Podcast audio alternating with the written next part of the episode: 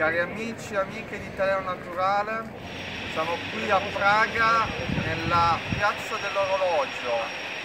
Come potete vedere c'è qui l'orologio di Praga,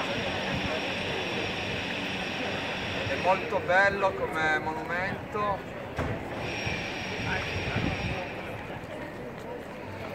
E quindi vi dicevo, siamo nella capitale della Repubblica Ceca, è una città con una storia millenaria, è una città che vedo molto aperta, le persone sono cordiali, ho incontrato molti ciechi, sono interessati alla lingua italiana, mi hanno mostrato la loro cultura.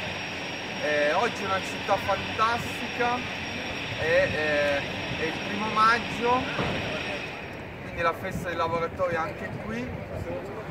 Con questo voglio ringraziare Davide che ha fatto questo video per voi come operatore e eh, vi saluto qui dalla città di Praga.